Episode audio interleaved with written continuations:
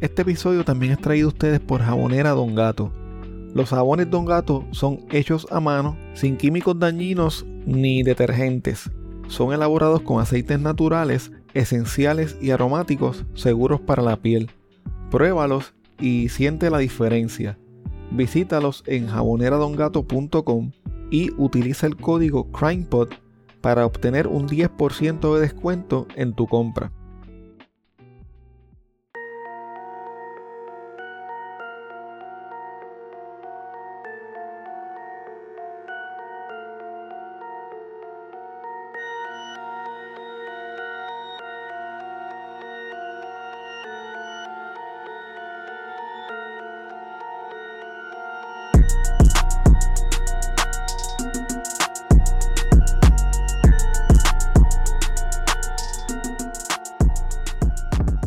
Mi nombre es Armando y espero que te encuentres bien.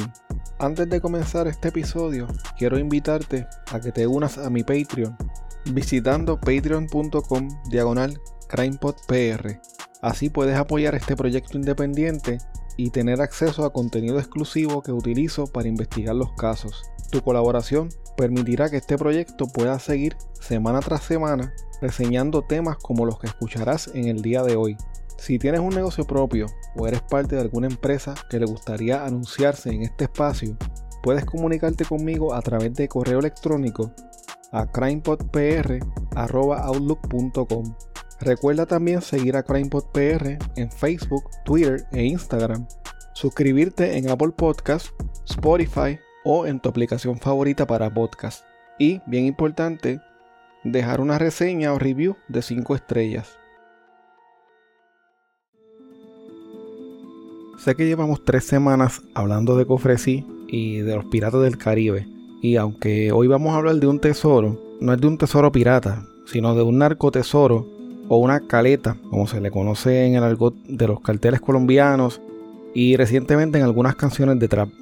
El caso del que les voy a hablar hoy trata precisamente de un tesoro escondido que ocurrió hace más de 30 años en una comunidad del pueblo de Vega Baja.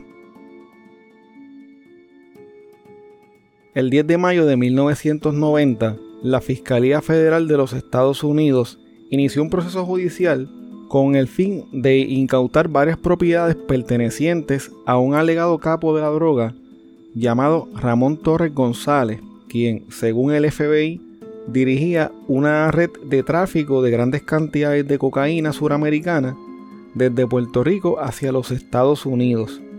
El FBI pensaba además que este hombre dirigió una red de narcotráfico a finales de los años 70 en Nueva York que contrabandeaba cocaína peruana. En el 1982, Ramón Torres había cumplido una sentencia corta de un año en una cárcel de Tallahassee, Florida, por cargos de conspiración y distribución de cocaína.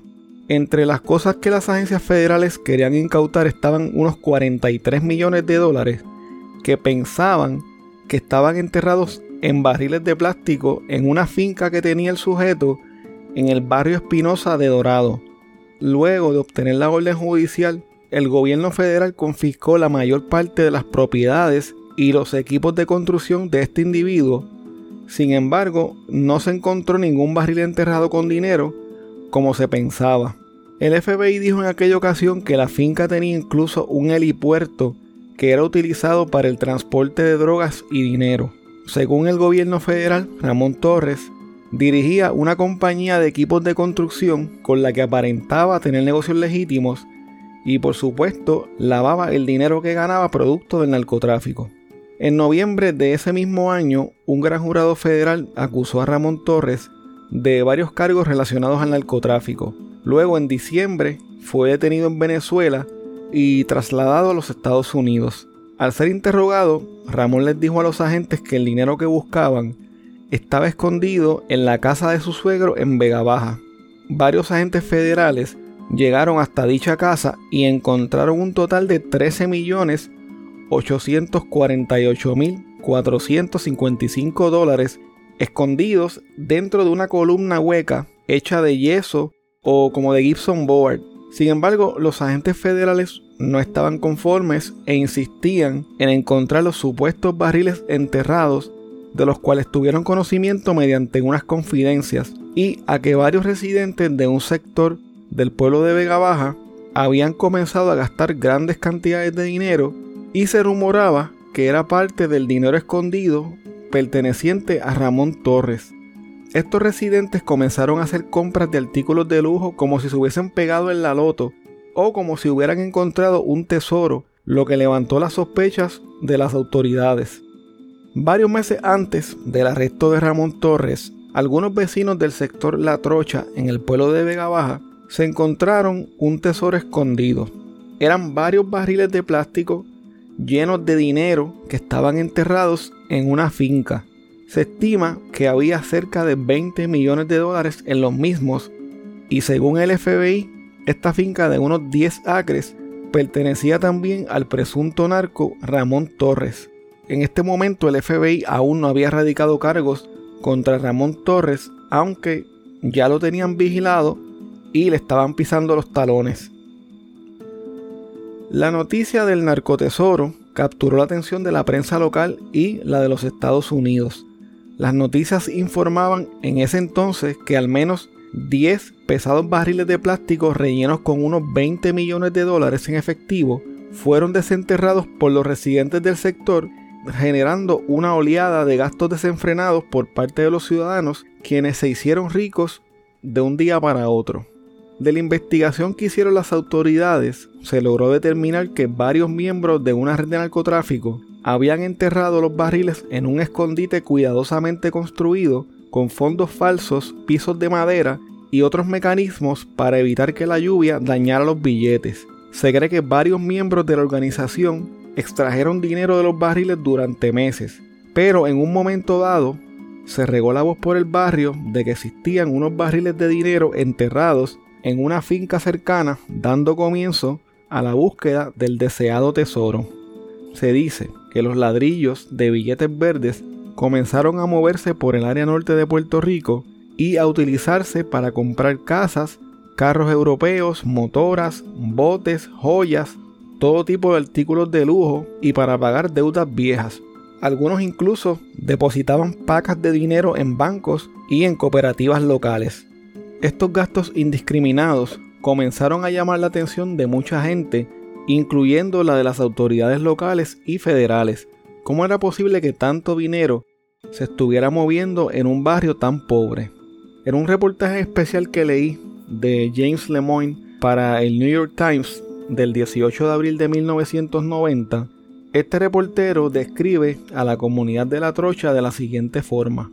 La Trocha es un duro barrio de clase trabajadora, un distrito descolorido de autos abollados, grupos de adolescentes y de ancianos que entrecierran los ojos mirando a la calle, con un cigarrillo en la mano y una lata de medalla en la otra. Agentes federales y estatales comenzaron a investigar a los residentes del sector La Trocha específicamente para determinar la procedencia de tanto dinero en efectivo. Un teniente de la División de Drogas de la Policía de Puerto Rico le dijo a la prensa que se notaba que ellos no sabían bien lo que estaban haciendo y que ciertamente no eran profesionales en esto porque comenzaron a gastar el dinero encontrado sin mesura, llamando así la atención de las autoridades. En una ocasión, varios residentes del barrio fueron una noche hasta la finca y encontraron un barril con más de un millón de dólares en billetes de 20 y de 100. Según otro agente, los vecinos cavaron cerca de 20 hoyos en la finca buscando los barriles con dinero. El dueño de una ferretería local dijo que muchos vecinos llegaban hasta su negocio para comprar palas y otras herramientas para excavar. Sin embargo, cuando se le preguntó por el dinero, dijo que no había visto ni un solo centavo del supuesto tesoro. Según las autoridades, 11 millones de dólares fueron repartidos entre más o menos unas 10 personas. Tanto las agencias federales como estatales sospechaban que el dinero oculto provenía de una red de narcotráfico que utilizaba Puerto Rico como puente de envío de grandes cantidades de cocaína proveniente de Sudamérica hacia los Estados Unidos. La policía indicó que debido a estas sospechas, algunos vecinos de la trocha comenzaron a sentir temor y a desconfiar de cualquier persona desconocida ya que pensaban que los dueños del dinero enterrado podían enviar gatilleros al barrio para darles un escarmiento a los que se atrevieron a tomar el dinero de sus barriles. Las autoridades tenían otro dilema en sus manos. Los federales querían confiscar el dinero desenterrado que aún no se había gastado, pero solo lo podían hacer si probaban que éste se había obtenido mediante el tráfico de drogas o de otras actividades criminales. Los agentes sabían que encontrar dinero no era un delito como tal, y si no se podía probar a quién pertenecía, los que lo desenterraron técnicamente podían reclamarlo después que pagaran impuestos sobre este. En un momento dado, surgió también un rumor de que el dinero enterrado pertenecía a la organización criminal de Sonia Berríos, mejor conocida como Sonia La Pata, quien en ese momento estaba fugitiva y quien según las autoridades era líder de una organización de narcotráfico. Ese rumor fue traído por la misma policía debido a que en un momento dado, según ellos, varios miembros de su organización vivían en la región norte, aunque no tenían evidencia que la vincularan directamente.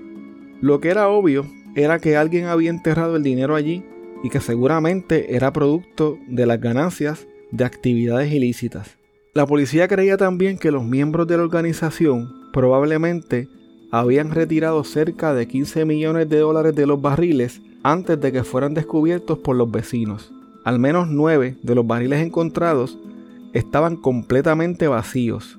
Algunos periodistas lograron hablar con residentes de la trocha, quienes indicaron que los agentes del FBI habían peinado las calles del barrio y que no sabían nada sobre ningún dinero enterrado.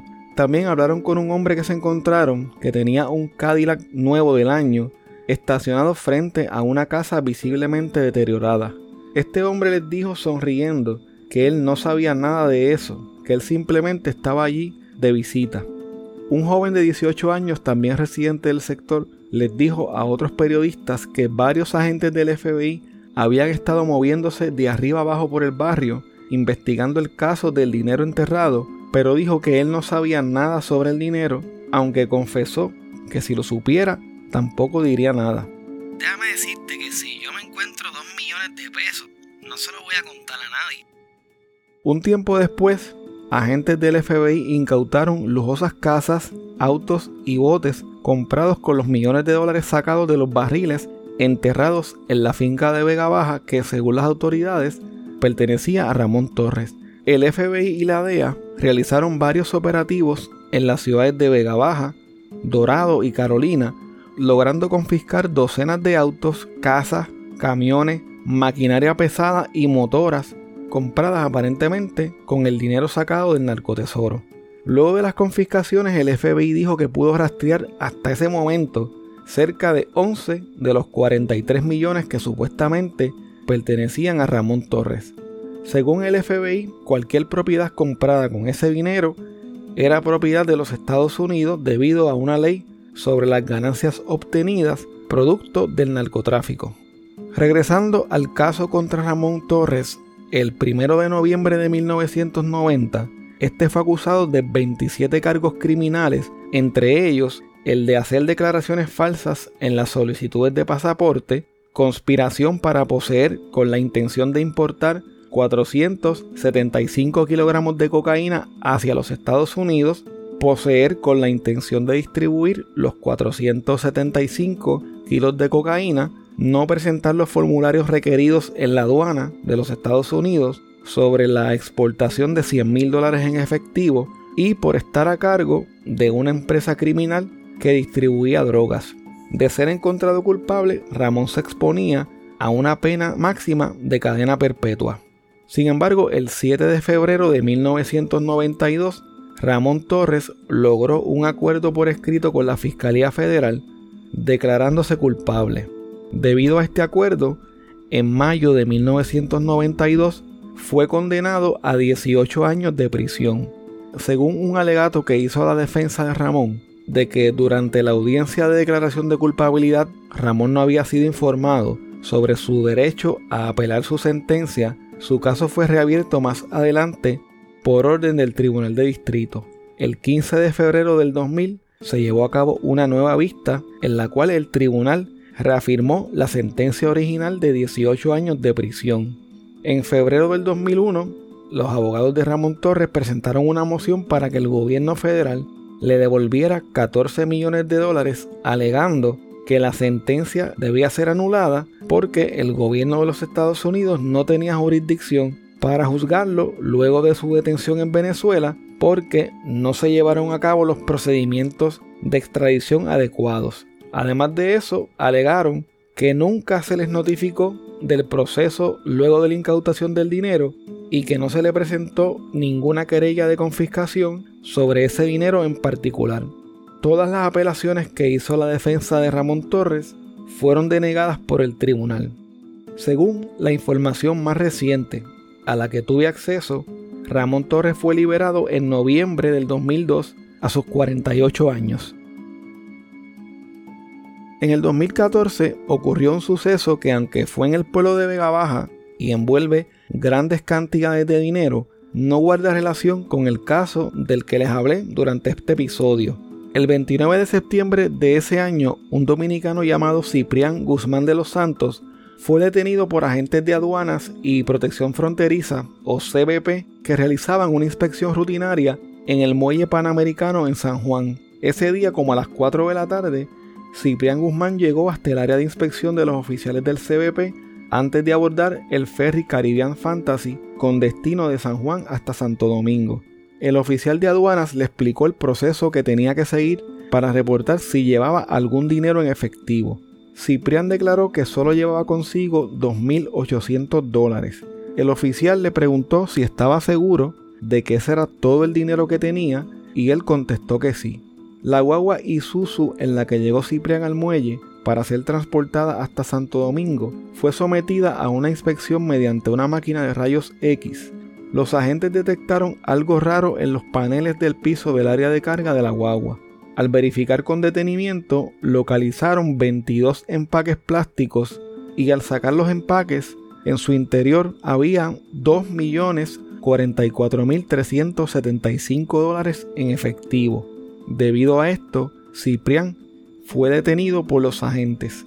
Al ser interrogado, alegó que se encontró el dinero varios meses atrás en tres bultos que unos individuos desconocidos botaron en un contenedor de basura. Cuando los hombres se fueron, Ciprián llegó hasta el contenedor, recogió los bultos y los guardó en un carro abandonado que estaba en el área. Ciprián alegó que no reportó el dinero porque sabía que podía meterse en problemas por lo que decidió esconderlo bajo los plafones en el piso de su guagua para así transportarlo hasta la República Dominicana. Ciprián Guzmán fue acusado a nivel federal por contrabando de dinero y por no reportar correctamente la cantidad de dinero que intentaba llevarse hacia Santo Domingo. El no reportar el dinero en efectivo a ser transportado o no declarar la cantidad correcta que se transporta puede conllevar una multa de entre 250 mil a 500 mil dólares, la confiscación del dinero y hasta una pena de 5 a 10 años en prisión. Aunque no tuve acceso a los detalles del proceso judicial en contra de Ciprián Guzmán, según la información que sí pude obtener, este fue liberado de la prisión federal en diciembre del 2016. ¿Qué harías tú si te encuentras un narcotesoro con millones de dólares? ¿Qué haría yo si me lo encuentro?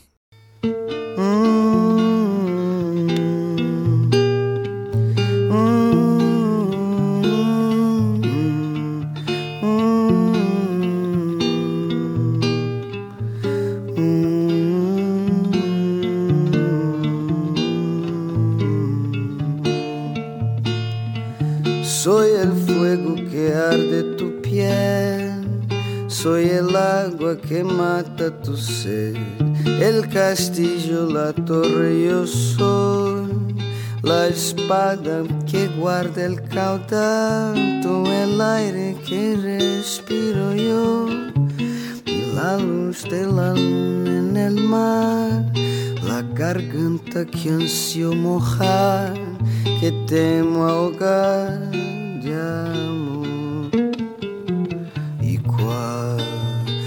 amor. deseos me vas a dar.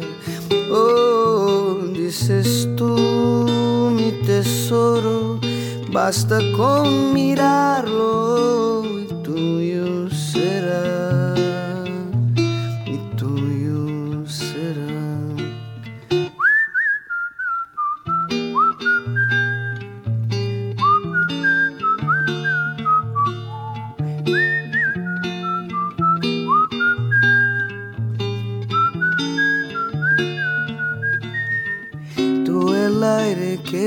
respiro yo y la luz de la luna en el mar, la garganta que ansio mojar, que temo ahogar de amor.